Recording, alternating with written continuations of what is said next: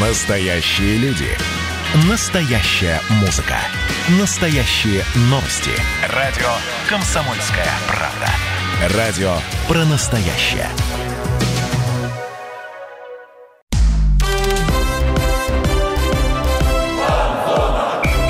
Фанзона. Самарский спорт. За полем и трибунами. Пока весь мировой российский, в том числе футбол на паузе, самое время предаться ностальгии. А в нашем случае послушать, какой футбол был тогда, когда в нем было больше романтики и меньше денег. Это фанзон на радио «Комсомольская правда Самара», программа, где мы возвращаем спорт эту самую романтику. Я Дмитрий Кривенцов, со мной, как всегда, Михаил Горюнов. Миша, привет. Привет, Дим. Я думал, ты скажешь еще, что мы не только романтику, но и деньги возвращаем в спорт, но как мы их вернем? Рассказывать будем про 70-е, да, как я понимаю, 80-е, как какой футбол был тогда, как все вообще строилось, как общение с болельщиками строилось. Ну, рассказывать будем не мы. Ну, естественно, естественно, да. мы тогда а, не знали. Да, легенда Крылья Советов, рекордсмен клуба по количеству матчей, Валериан Панфилов. Валериан Владимирович, здравствуйте, рады вас здесь видеть. Добрый день. Снова рада вас здесь видеть, потому что были вы у нас не так давно. Да, но да. Мы, мы, мы же обещали, что продолжим этот разговор. Вот мы сдерживаем свое обещание. Мне даже посчастливилось и вчера быть на белом. На белом балу, да. Балу, да. А об этом обязательно читайте у нас, скоро на сайте появится, в соцсетях уже все есть, все оперативно. Ну, не могли не пригласить. Вот мне не посчастливилось, но я следил, чтобы вы пришли, поэтому. Ну ты же да. все-таки Миш не легенда Крылья ну, Совета. Ну, конечно, поэтому... легенды должны быть, да. Ну, давайте начнем, наверное, не с баек, не с легенд, а с, с текущей ситуации. Валериан Владимирович, вот вчера вы говорили, что мы вчера хотели записаться, да, по секрету, я так скажу, передачу, но вы сказали, что заседание Совета директоров было, вот э, хотели узнать, что обсуждали, к чему пришли. То есть расскажите вот про вчерашнюю встречу. Вчерашняя встреча у нас состоялась на базе. Обычно мы в Белом доме в последнее время. Ну вот мы сидели, в принципе, у нас было два вопроса. Первый вопрос это у нас были заключены, э, подписаны э, контракты со всеми э, тренерами клуба на сезон 22-23. Вот. А второй вопрос это у нас был по нашему футболисту Тюрину – ну, хотелось бы, конечно, чтобы он э, продолжал у нас, но пока такой возможности у него нет. Но зато он хорошо себя показал в Тюмени. И было несколько предложений по Тюрину, но он сам выбрал Тюмень, говорит, потому что там ему нравятся условия нормальные, с ребятами он уже э, поиграл, знает всех, привычное место, поэтому на новый он отказался и опять будет продолжать э, совершенствовать свое мастерство в Тюмени. Это аренда будет или все Да, это игрок? на правах аренды. Но это, но он... это наш самарский воспитанник. Да, да, да, полузащитник, он и выходил да. за первую команду. То есть он в первой лиге, да, решил остаться? Да. Тюмень, первая лига. Я к тому, что теперь э, не ФНЛ, привыкайте потихоньку, любители спорта, а теперь первая лига это все называется. Обратно же переименовали ну как переименовали, новое название. А вот по поводу тренерского штаба вы обсуждали, то есть э, была новость, что продлили контракты, то есть речь идет пока о, об одном сезоне, да, или все-таки просто на, на совещаниях таких как бы дальше не заглядывают? Не, ну у нас, по-моему, у Осенькина до 24 года контракт. Вот, а это пролонгация какая-то была, и также по э, остальным тренерам. Ну, все рабочие моменты. А по поводу изменений в составе совета директоров, вот была новость, то, что появились старые новые люди, грубо говоря. Вот можете немного рассказать, чем вообще они будут заниматься и что значит э, для клуба вот эти изменения? Ну, я думаю, существенных изменений не произойдет. Это все люди, которые были в совете директоров, которые знают, что нужно клубу, и стараются делать все, чтобы какие-то там недочеты и какие-то трудности преодолевать. То есть это вот они выбираются там путем голосования как-то или как это? Нет, это выбирается общее собрание акционеров. Каждый год перед сезоном, после окончания сезона, там определенные даже цифры есть, через сколько после сезона э, обязаны провести совет директоров, и потом уже выбирают на совет директоров. Сначала подается э, список, подается, и из этого списка голосуют и избирают тех вот, 9 человек, которые у нас сейчас. То есть это такие рабочие моменты. Да, тоже. да. А, Давайте... Я предлагаю, да. да, перейти к футболу, то есть крыли сейчас на сборах в Казани, проиграли вот недавно Рубину 1-3. А насколько вообще серьезно стоит относиться к такому поражению? Понятно, что с одной стороны такой вроде принципиальный соперник, а с другой стороны контрольная игра. Ну, я бы не стал э, относиться очень э, значит, серьезно к таким результатам, потому что, ну, сами вы знаете, футбол не в новинку, что ребят под нагрузкой, двухдневные тренировки, ой, двухразовые тренировки в день. Поэтому, понятно, хотя и играли три тайма по 45 минут, вот, но э, как раз посмотрели разные сочетания, все. Ну, ребят, под нагрузкой, а результат я не относился бы к нему. Кстати, вот я уезжал к вам, э, Барыч себе забил, и мы 1-0 проигрывали в первом тайме. Они как раз сейчас играют, сейчас вот уже начинается второй тайм, да. Да, сейчас да. идет игра с Акроном, это да, для слушателей, записи, да. если вдруг кто-то запутался, мы идем в записи, записываемся днем, и прямо сейчас крылья, как мы понимаем, проигрывают Акрону, но надеюсь, когда передача выйдет эфир, уже даже если товарищеский матч, то результат будет в нашу пользу. Ну, надо помнить, что и Рубин, и Акрон все-таки команда первой лиги, у них старт сезона пораньше будет, чем у команд премьер-лиги, поэтому они немножко в другой а, в другой физической форме, они более готовы. Ну, в смысле, не, не то, что готовы. Обычно к началу сезона нагрузки сбрасываются, и даже конкретно по какой-то одной игре хотят проверить ребят, как они будут, когда полностью отдохнувшие. Поэтому, может быть, там три дня нагрузку сбросили, вот специально для этого матча посмотрят физическое состояние и посмотрят, кому еще добавлять, кому не добавлять, и потом уже до к концу сезона, ой, к началу сезона, чтобы в оптимальной форме подтянуть, да подтянуть кого-то. Но я напомню еще по поводу результатов, то, что, по-моему, на зимних сборах были разгромные поражения от того же Рубина, если я не ошибаюсь. 0,5, да. да и, но чем все закончилось, э, мы уже прекрасно знаем, крылья в середине таблицы, а Рубин в первой лиге, поэтому серьезно не относитесь, будем надеяться, что тенденция да. продолжится. Кстати, я и был вот на той самой игре э, в Турции 0-5. Ну, там два первых гола, в принципе, мы там сами себе привезли просто пас назад в ноги нападающему, потом вы, выносит ломая мяч, выносит опять в ноги нападающему, который ближе всех к воротам. И буквально там за сколько, за 15 что ли, минут 2-0. Ну и так и, в принципе, Казань забила, что могла, а мы не смогли. Ну, лучше так проиграть Рубину в контрольном матче, да, чем да, в чемпионате. Да. Поэтому... Ну, чемпионат теперь только через год. Ну, пожелаем Рубину удачи и нашим ребятам не сдавать позиции. А вы сами не собираетесь, кстати, в этот раз на сборы к команде присоединиться? Там, может быть, в Казани посетить матчи какие-то? Нет, вы знаете, не собираюсь, честно. Я уже наездился и в Турцию, и я поехал, просто вот попросили. А так, нет, не хочу я больше на сборы. Лучше дома. Но это на сборах да. хорошо, а дома лучше. Вот новая поговорка у нас такая родилась. Уход Зиньковского и Сарвели – это серьезный удар по команде? Получится найти им замену, как вы думаете? Ну, конечно, нельзя сказать, что мы без Зиньковским Сарвели обойдемся. Но я так считаю, что уж катастрофического ничего нет. Во-первых, Глушенкова мы уже выкупили, Глушенков наш. Вот. И я думаю, что пришла пора Цыпченко тоже заявлять о себе, потому что я, как мне кажется, все-таки, понимаете, человек, когда сидит, сидит, он понимает, что на него не в не полной мере рассчитывают, да. а потом выпускает центрального опорного полузащитника играть, то это, конечно, для него хоть и радость, что хоть в составе, хоть играет, но по своему месту. Поэтому я думаю, Цыпченко еще своего слова не сказал.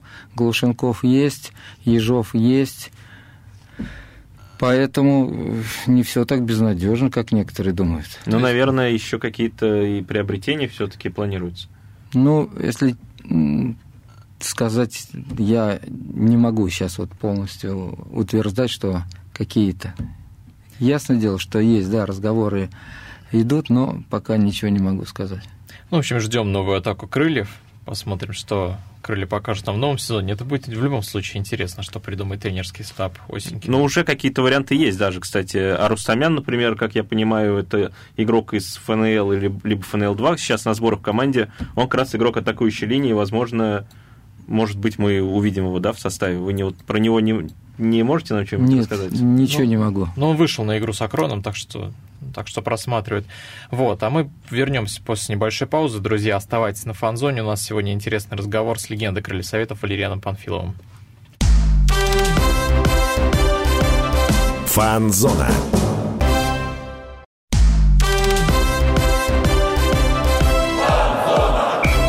Фанзона. Самарский спорт. За полем и трибунами. Возвращаемся на фан-зону. Я Дмитрий Кривенцов, со мной, как всегда, Михаил Гуринов. У нас сегодня в гостях легенда Крылья Советов Валериан Панфилов. Мы здесь немножко говорим про настоящее. А, обсудили уже, что... Ну, обсудили потери Крыльев Советов, в том числе сказали, что Крылья будут строить новую атаку. Тем более есть футболисты, которые хотят себя проявить, тот же самый а Дмитрий Цыпченко и там другие вот Максим, Максим Глушенков, Максим Глушенков да, Роман Ежов, Сергей Пеняева. Сергей Пеняева мы, да, как-то немного обделили. Там да. еще и Липового можно вспомнить. То есть состав есть, и будем надеяться, что еще и усиления будут. То есть как бы понятно, что фамилии сейчас трудно сказать, но по-моему, и Сергей Корнеленко в интервью рассказывал, что работа в этом направлении ведется. Я думаю, она всегда ведется. Ну, будем, будем ждать новостей в любом случае. Валерий Владимирович, что хотел спросить по поводу Зиньковского «Спартаке». На ваш взгляд, правильный выбор? Вы знаете, мы тоже много об этом говорили. Но здесь, опять же, много э, сопутствующих моментов. Во-первых, это самое главное, это болельщики. Потому что, если вот вспомнить игру Зины – у него не все матчи получались, правильно? А э, Торсида Спартаковская, она даже один матч может не простить и начнут с этого. Вот это, вот это возня просто.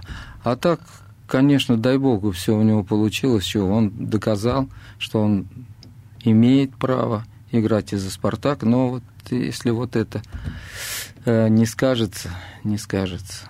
Ну, тут да, потому что это, наверное, самая такая неоднозначная команда в плане принятия решений, эмоций. Вот, да. вот именно, да. Вот только это в большей степени, я думаю. Ну и потом, как сойдет с командой, я не думаю, что там а, его как-то будут там сторониться. Нет, там есть и тот же Соболь есть, все-таки они поиграли вместе, все. Ну, там много бывших Чернов, Пруцев, да, да, Чернов, Пруцев, поэтому да в этом плане, я думаю, нет. Но вот самое главное, я боюсь болельщиков. Так, Будем надеяться, да. что у Антона будет Я бы еще добавил, наверное, и руководство, да? Потому что непонятно, что Ну, там... непредсказуемое, да. Потому что, ну... У Сарвели в этом плане будет попроще в Сочи. Все-таки там нет э, такой огромной базы болельщиков, там все-таки немножко полояльнее относятся. Я думаю, да. Я думаю, да. И народ там, состав, я имею в виду, такой. С ребятами пообщались перед их уходом, пожелали им что-нибудь?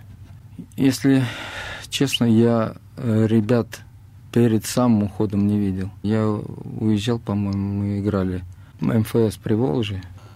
И я вот с командой уезжал, а они как раз в эти дни покинули нас. Ну, тем не менее, в любом случае э, есть возможность пожелать им сейчас удачи, да. и, что мы уже сказали. Вообще, с учетом вот этих потерь, как бы команда не сильно, да, изменится. То есть Глушенков, Цыпченко способны заменить Пеняев тот же полноценно способны заменить и Сорвеля, и Зиньковского. Ну, я думаю, да, вот э, этот план на игру, эта схема, я думаю, должна остаться, тем более все остальные люди остались, и они уже, так сказать, заточены на эту систему, и, и безболезненно, это я, наоборот, я очень надеюсь, что Цыпченко будет очень прибавлять. От кого-то, кроме Цыпченко, Ждете прорыва вот еще вот в ближайшем сезоне? Может, какие-то новые имена, которых мы не знаем? Может, у нас кто-то там на скамейке запасных э, томится Нет, ну, талантливейший? Я, например, э, думаю и надеюсь, что будет так, что Коваленко очень мне, например, он нравится, главное, чтобы голова у него не закружилась, а так парень в свои года, в принципе, умеет почти все. Почти все, еще ему больше уверенности, еще работоспособности прибавить и опыта поднабраться. Хотя он себя ведет уже так, как будто он лет пять проиграл в команде. Это как проявляется? РПЛ. Ну, я не знаю, видим, видите, не видите, я смотрю по-другому, представляю, как должно быть продолжение, что он сделает, а иногда даже и не представляешь, что он сделает, он такое выделывает, что и почти всегда это получается правильно. То, То есть, есть он игру читает, он видит, может быть, заход за, на два вперед, и вот это нравится он мне. То есть он быстро привык к премьер-лиге? Да, ну такое впечатление, что он играл лет пять, я говорю. Да, хотя, хотя, хотя человек 18 играл... лет в паспорте у человека, да. Хотя, да. хотя он даже в ФНЛ не играл на тот момент, когда перешел к нам. То есть он перешагнул через эту ступеньку. Ну, дорогого стоит. Да, поэтому ну. самое главное, чтобы так же работал, и оставался в крыльях как можно дольше, потому что, ну, Коваленко, да, и Александр Солдатенков к нам приходил, по-моему, Дима Петров тоже, все отмечали вот то, что Коваленко это как бы надежда и вообще не по годам э, как сказать, правильный игрок, что ли. Но главное не да, захвалить, сильный, не, да. не перехвалить ну, сейчас. тук-тук-тук, да. у нас деревянный да, стол. Да. Будем надеяться, что много радости болельщикам он Крыльев принесет. Дим, перейдем, наверное, уже потихоньку к исторической части нашей беседы. А, да, я, я думаю, пора. Вот, а, Валериан Владимирович, смотри, сейчас нормальная ситуация, когда футболист переходит в другой клуб, даже к принципиальному сопернику. Вот, что далеко ходить, вот бывший игрок Крыльев, воспитанник ЦСКА Никита Чернов, сейчас играет за «Спартак». А в вашу бытность игроком такие переходы, наверное, были чем-то из ряда вон выходящим? Ну, вы знаете, да, обычно эти переходы, потому что уходят непосредственные же игроки, а уходят как раз игроки, которые являются не престижными, а коренными. И вот поэтому те э, годы очень болезненно все эти переходы были. Только если руководство как-то, э, или даже руководство не согласно, например, в какой-то московский клуб или в какой-то клуб Союзной Республики у нас человека забирают. Ну, в большинстве случаев сразу писали письмо в РФС, что это пьяница, дебашир. И То есть до такого да. доходило, да? И, и такой, да, письма писали там, что кого это, как, но... А писали именно те, откуда уходят, да, игрок? Да, ну, те, конечно, кто не хотел отпускать, и обязательно что-нибудь придумывалось, отправлялось. Но потом был звонок а, с, с самого главного у нас а, данной республики, не президент у нас был, а первый секретарь ЦК этой республики, КПСС. Вот, и Москва, значит, удовлетворяла это заявление игрока, и игрок переходил. Таких, То есть таких не, моментов очень много было. Не было такого, да, что вот клубы договорились между собой, заплатили деньги, то есть все это как-то через власть, да, проходило? То есть... Не, а какие деньги заплатили? Когда мы играли, деньги никому никто не платил, просто игрок переходил из клуба в клуб. Просто клуб ему говорит, вот мы тебя хотим, и он уже своему работодателю говорит, грубо говоря, что я хочу в Москву. Вот так все происходило или как это? То есть не так, не так, как сейчас то, что... Нет, ни, никаких не было, ни, контрактов, ничего не было. А были вот два клуба, которые, если между собой договорились, тогда человек безболезненно переходил. А если нет, то начиналась возня, и там доходило уже до верхнего руководства. Или, как мы помним, истории с ЦСКА, когда человека э, забирали в армию, он вынужден был играть да. в ЦСКА. То есть, ну, то разные Как я понимаю, были. трансферное окно вообще там были вообще трансферные окна, или мог перейти человек в любой период? То есть сейчас вот зима, лето, по-моему, тоже нельзя было в течение, во время сезона перейти. Определенное время после конца сезона начинались все переходы. Потому что сезон заканчивался там в ноябре месяце, а начинался там в апреле. И вот эти четыре месяца отдыхали, и потом четыре месяца еще нас гоняли раз пять входили в форму и выходили из нее, потому что невозможно было. Такие нагрузки, беготня была. Ну, понятно, что условий никаких, только на сборы. Вот мы... Э, первый сбор у нас был в Самаре, в Куйбышеве тогда. В Куйбышеве э, мы занимались на базе, на нашей же базе. Э, утром кросс, бежали вокруг забора загородного парка, только не с внешней стороны, который почищен, а вот с внутренней. Там иногда чуть ли не по пояс снегу было.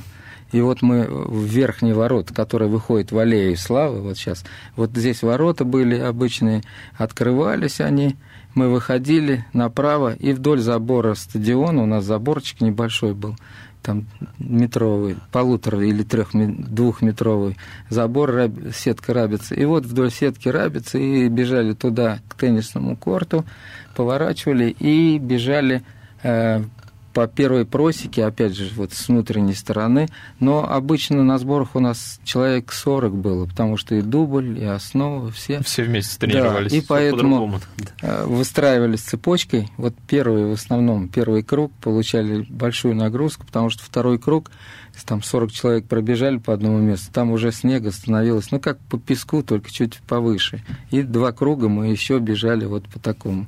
Поэтому ноги у нас на, в пятом туре чемпионат не сводило. Как у некоторых смотришь, там только нач, начался сезон, уже к концу игры ноги сводят, там все. Ну, это непонятно. И как раз вот Царство Небесное, Небесное Виктор Владимирович Кирш у нас был. И когда он уже э, лежал, я к нему часто приходил. Вот, мы с ним обсуждали футбол, он говорит, Валер, ну, противно смотреть, упал и валяется, как, ой, больно ему все. Я вот вспоминаю, говорит, мы играли, мне один раз, говорит, как дали по ноге. У меня в глазах искры, я упал, и в голове быстрее встать, не показать, что мне больно, что я это... А сейчас, говорит, чуть-чуть толкнули, уже все валяется. Характер, характер. Друзья, а мы уходим на небольшую паузу. Оставайтесь на фан-зоне, будет много интересного. Фан-зона.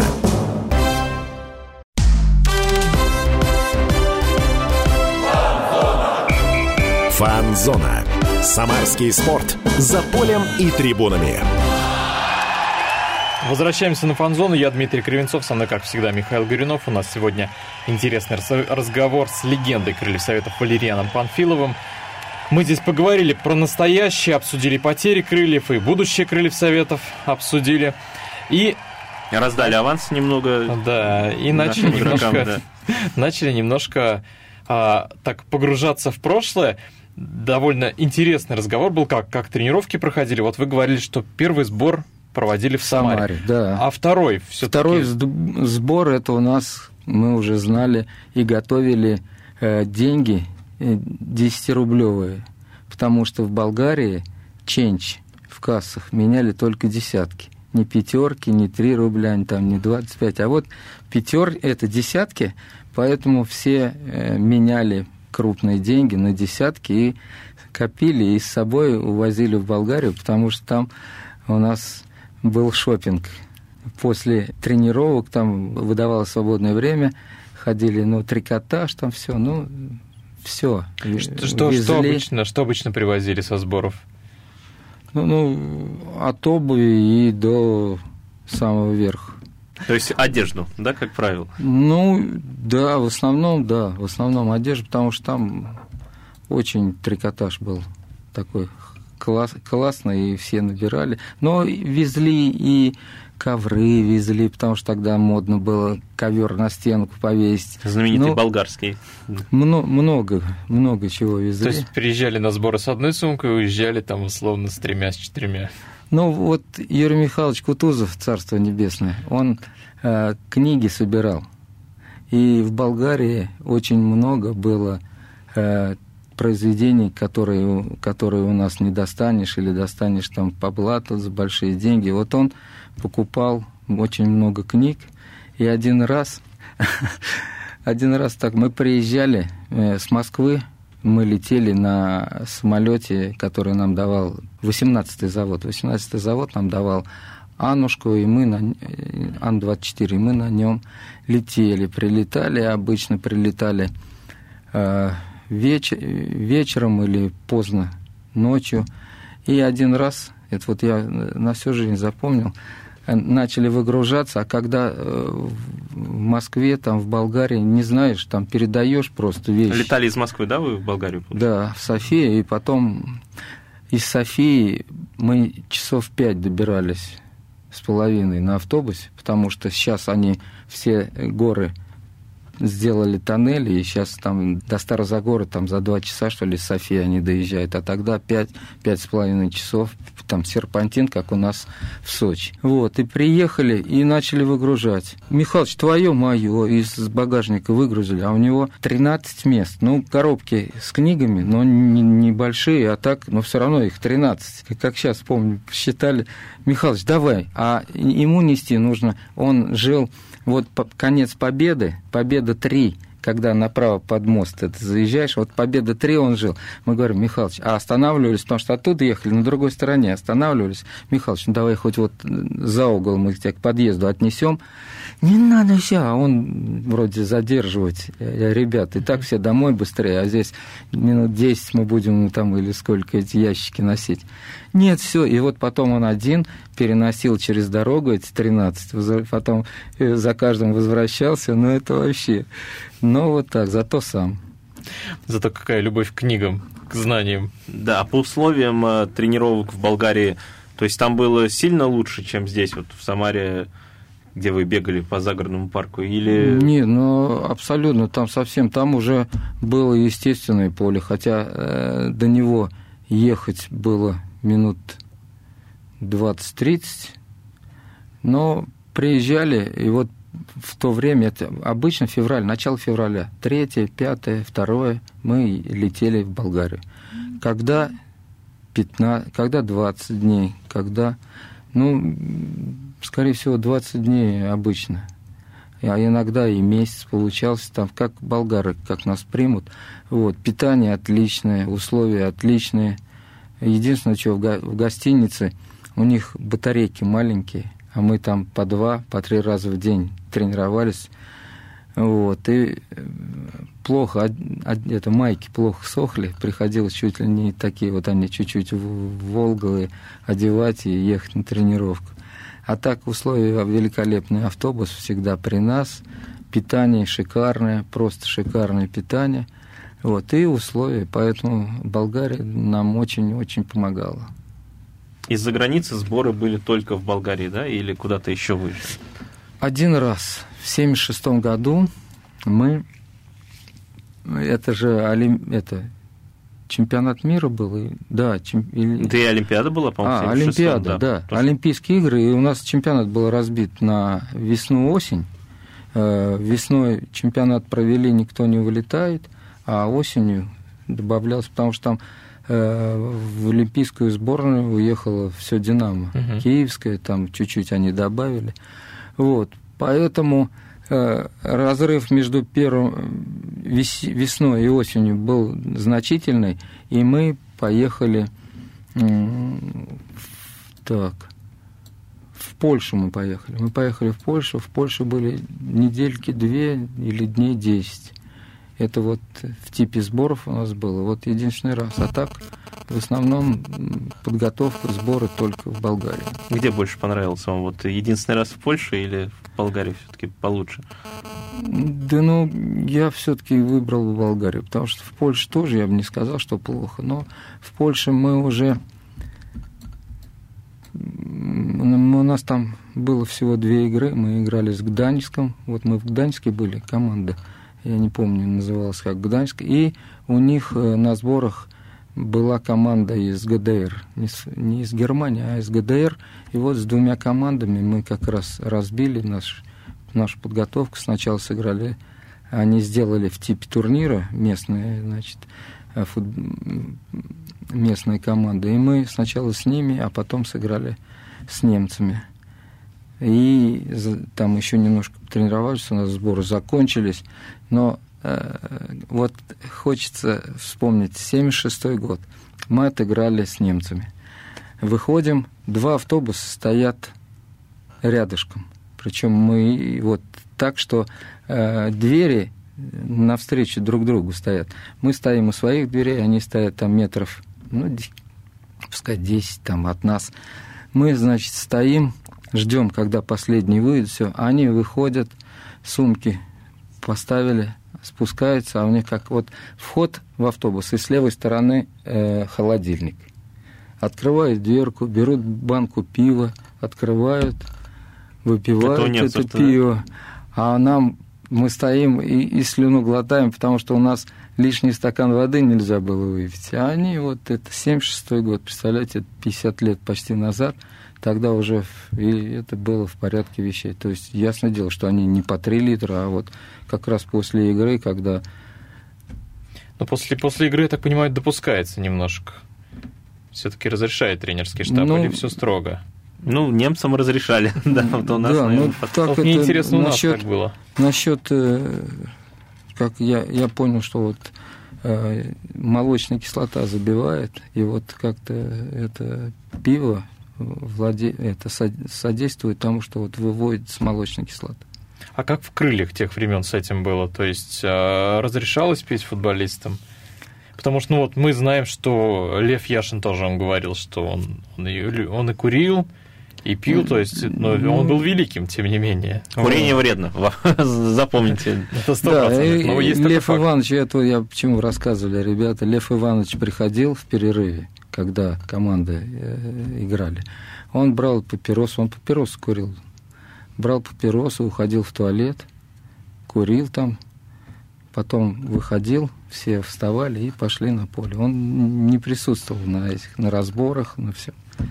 Вот так. По крайней мере, вот когда он уже, ну не то что закончил, но был уже Львом Ивановичем. Ну, тут кто мог хоть слово сказать? Я думаю, и вратарем тогда, наверное, меньше было требований, как бы, ну, задействованности в плане игры ногами, вот поэтому, наверное, он мог себе позволить не присутствовать. Тем более с фамилией Яшин и с его заслугами всеми. Да. А так нет, конечно, не разрешали. То есть строго с этим совсем было? Очень строго, да. Очень строго. Но были, когда попадались игроки, проводили совещания. Это Юрий Михайлович как раз Кутузов, он работал в 69-м, 68-м, 69-м, по-моему, в металлургии, а потом, когда нас объединили, он стал у нас в крыльях, так вот он рассказывал, там у них два игрока, два друга было. И э, один из них попался. Попался э, собрание команды. Ну, э, один друг, который не попался там обсуждение идет, он встает и говорит, я приказываю наказать его, там на столько-то рублей, и все. Собрание закончилось, они выходят, и того, кого наказали, говорят, ты что, совсем что? Он говорит, да ладно, пойдем выпьем, что ты?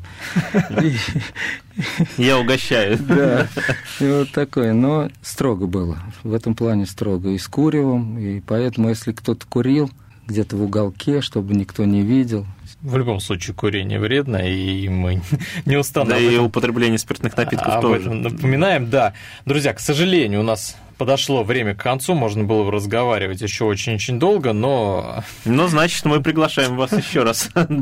Да, у нас в гостях а, на фанзоне был легенда крылья Валериан Панфилов. Валериан Владимирович, спасибо вам большое за интересный разговор. Приходите к нам еще. Вам спасибо, что пригласили. Всего доброго. Всем пока. До свидания. Фанзона.